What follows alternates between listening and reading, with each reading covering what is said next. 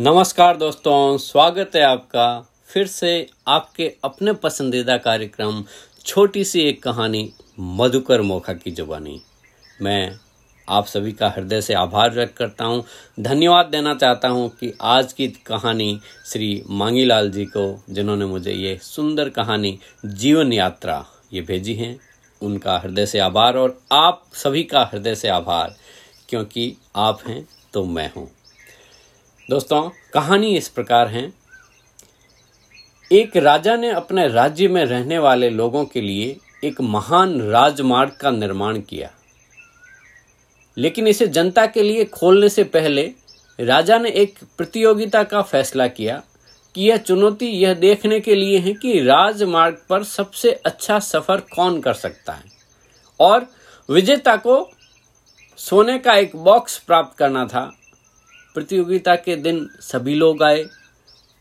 उनमें से कुछ के पास बढ़िया रथ थे कुछ के पास यात्रा के शानदार बनाने के लिए बढ़िया कपड़े और भोजन थे किसी के पास हाथी घोड़े ऐसे सारे आ, साधन थे आगे बढ़ने के लिए। और कुछ ने अपने मज़बूत जूते पहने और अपना कौशल दिखाने के लिए पैदल ही राजमार्ग पर भागे। पूरे दिन उन्होंने राजमार्ग पर यात्रा की और अंत में पहुँचने पर हर एक ने राजा को चट्टानों और मलबे के एक बड़े ढेर के बारे में शिकायत की, जो एक बिंदु पर सड़क की, सड़क को लगभग अवरुद्ध कर रहा था। पूरा का पूरा रास्ता रोक दिया था उस एक जगह पे, और उनकी यात्रा में बाधा उत्पन्न हो गई थी। दिन के अंत में एक अकेला यात्री युद्ध के दौरान फिनिश लाइन को पार करके राजा के पास चला गया।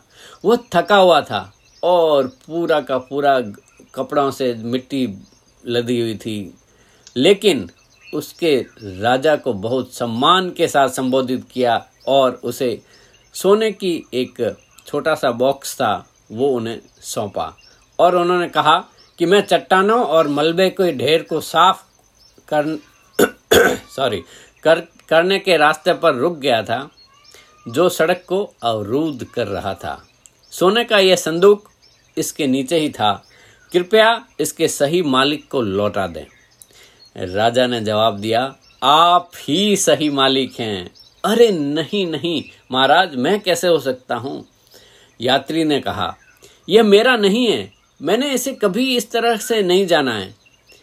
तभी राजा बोले, ओहो यह आपका ही है। आपने यह स्वर्ण अर्जित किया है, क्योंकि आपने मेरी प्रतियोगिता जीती है। सड़क पर सबसे अच्छा यात्री वही है, जो अन्य लोगों के लिए सड़क को बेहतर बनाता है। जी हाँ दोस्तों, जीवन की सड़क यात्रा के रूप में भी ज्ञान के इन शब्दों को याद रखें। इस जीवन की सड़क यात्रा को भी बेहतर बनाने के लिए सबसे अच्छा यात्री वही है जो अन्य लोगों के लिए सड़क को बेहतर बनाता है। आशा करता हूँ कि आपको यह कहानी भी पसंद आई होगी। यदि हाँ तो लाइक शेयर सब्सक्राइब कीजिए दोस्तों, क्योंकि आप जानते हैं कि ज्ञान तो बांटने से बढ़ता है और आप ज्ञान बांटने वाले हैं।